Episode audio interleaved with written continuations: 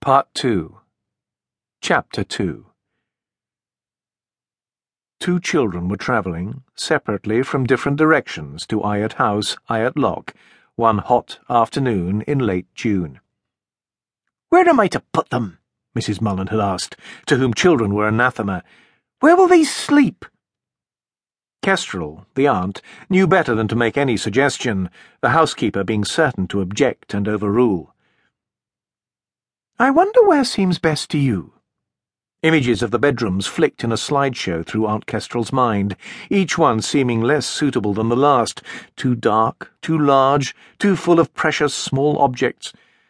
She had no experience of young children, though she was perfectly well disposed to the thought of having her great nephew and niece to stay and had a vague idea that they were easily frightened of the dark, or broke things. And were they to sleep in adjacent rooms, or with a communicating door? On separate floors?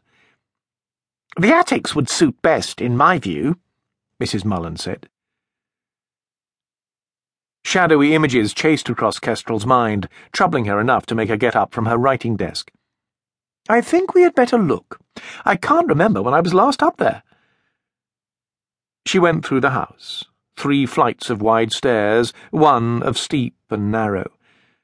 Mrs. Mullen did not trouble to follow, knowing it would all be decided satisfactorily. The summer wind beat at the small, latched windows, but daylight changed its nature, making it seem a soft wind and benign. The floorboards were dusty. Kestrel opened a cupboard set deep into the wall, the shelves were lined with newspaper and smelled of nothing worse than mothballs and old fluff.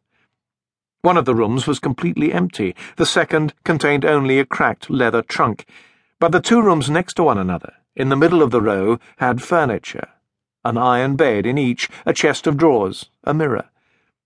One had a wicker chair, one a musty velvet stool. And cupboards, more cupboards. She had lived here for over forty years, and remembered a time when the attic rooms had been for maids. Now there was Mrs. Mullen, who had the basement, and a woman who came on a bicycle from a village on the other side of the fen.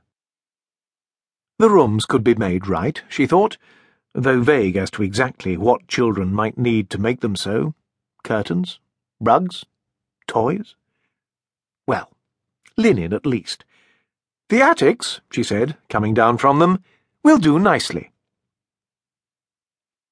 Kestrel Dickinson had been an only child for fourteen years before two sisters were born, Dora first, and then Violet.